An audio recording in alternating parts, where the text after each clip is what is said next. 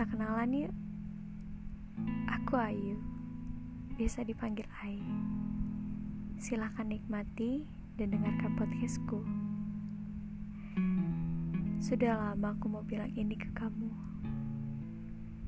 Aku di sini masih dengan aku yang sama.